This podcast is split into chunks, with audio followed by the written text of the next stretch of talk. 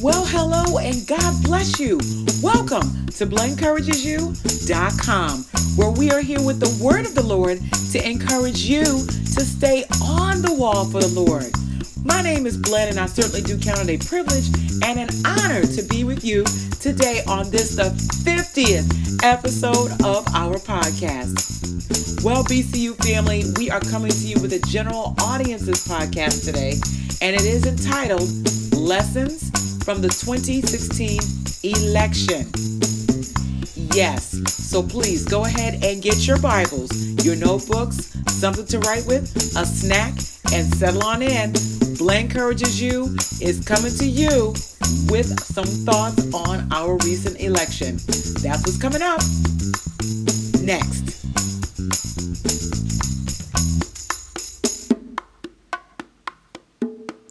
All right, B C U family, so let's just go ahead and dig in.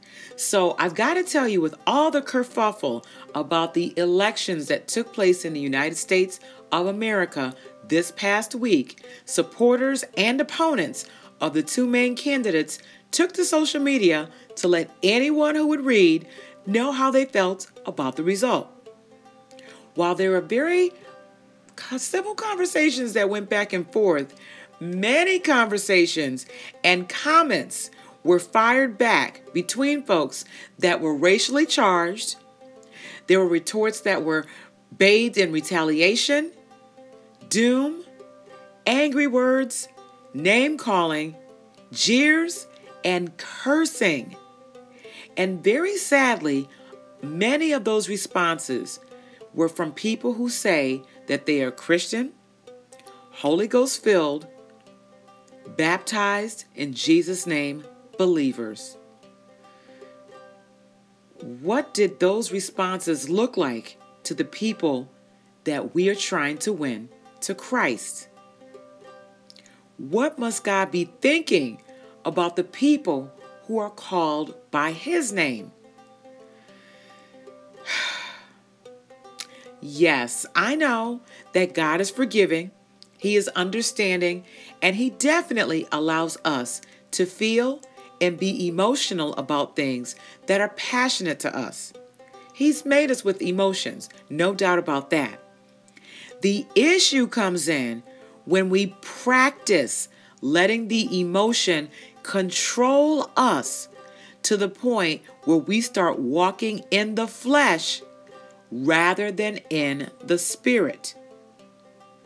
In fact, Galatians chapter five says that the works of the flesh, and these are just a few of the works of the flesh, they produce hatred, wrath, and strife.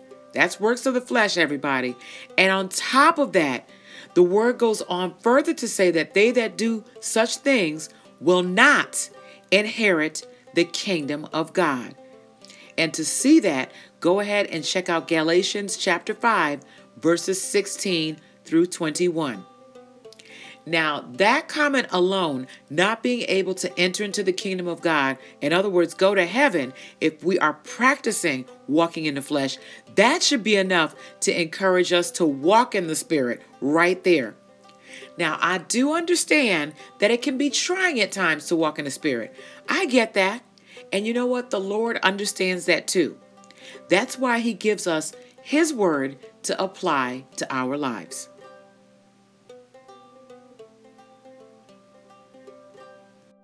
All right, so we have four main points here.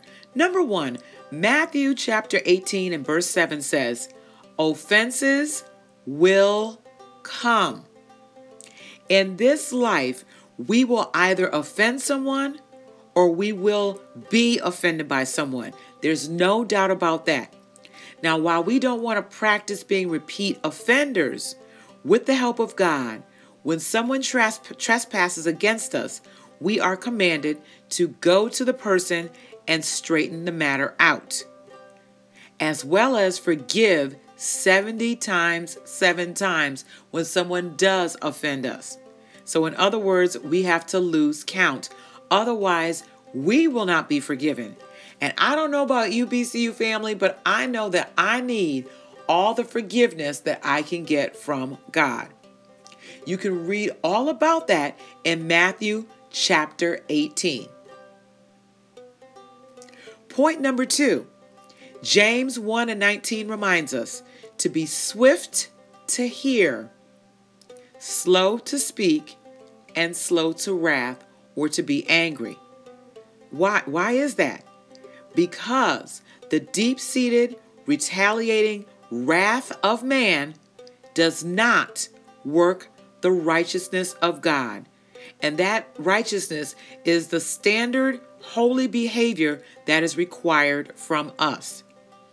As we strive to be more like Jesus, we understand that the Lord is merciful, gracious, slow to anger, and plenteous in mercy. That's Psalms one oh three and eight. So what that means is, with God's grace, we have to be the same way. Point number three, do we have to get upset about everything? Everything that offends us? No, indeed. There's a scripture for that. Proverbs nineteen eleven says, it's the discretion of a man to defer his anger, and it is his glory to pass over a transgression. That is really plain, everybody. Simply put, we've got to slow down the anger and learn when we can overlook being offended. We just don't have to be offended and go off on everything that happens. And then our four, fourth point. Even when we do need to respond to someone, and that is absolutely scriptural, we do need to respond from time to time, we can do it so that God is glorified. Proverbs fifteen and twenty-eight says, the heart of the righteous studies, thinks carefully and with wisdom. They study how to answer wisely and appropriately, but the mouth of the wicked pours out evil things. Let me repeat that. The heart of the righteous studies. In other words, when you study something, you think carefully and you approach it with wisdom on how to answer wisely and appropriately, but the mouth of the wicked pours out evil things. When you think about something being poured out, it comes out quickly, forcefully, with little or no control or regard on who is around or the effects of the pouring. That's a serious picture, B C U family. And listen, that is not the standard of holy living that we learned about in point number two. This is not what God has called us to. B C U family, nothing evil should ever come pouring out of our mouths, whether in verbal or written communication. Words are weapons, and the scarring can be permanent.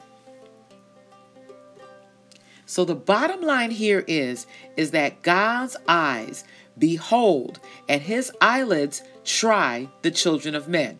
That's Psalms eleven and four. So in essence, this election and the outcome and our responses were truly a test for many of us, myself included. Depending on how you did on this or maybe a similar test, do know that it will be administered again. And God doesn't administer tests to torment us or to frustrate us or to trip us up. It's really in preparation for us to be more like him and to be ready for him when he comes. You know, as things unfold in the world and the Bible is fulfilling itself prophecy-wise, the Lord's coming is nearer than we think. And we certainly, certainly do not want to miss the rapture. So with God's help, let's commit the word that we learned here today to memory and to action and pass this exam with the help of the Lord. Amen? Amen. Well, B C U family, I've got to tell you that this was a tough yet needful reminder, needful reminder. And these lessons not only apply in something as big um, as an election, and not only just for social media. These lessons apply in our day-to-day activities. Think about the communication that we have with our spouses, significant others, our children, our co-workers, our family, our loved ones, our friends, even strangers. At some point in time, an offense is going to come. And it's all in how we respond, if at all, to the offense. And if we need to respond to it, if the Lord leads us to do so, we can do it in a way that still brings God glory and does not ruin our witness. That's what we have to keep in mind with God's grace. So, B C U family, as we apply this lesson, we're going to stop this podcast right here. Want to remind all of you that we have other podcasts here for you to enjoy as well. So you are welcome to peruse the Blend Courages You dot com site twenty-four hours a day, seven days a week, three hundred sixty-five or sixty-six days a year. You can also see what we're up to on Facebook, Twitter, and Instagram. And if you haven't already done so, you can listen in and subscribe to the podcast on Stitcher Radio, Google Play, and on iTunes. So we are pretty much all over the internet in some form or another. So before we get ready to wrap things up, let me just say to you all that I would love to dialogue with you.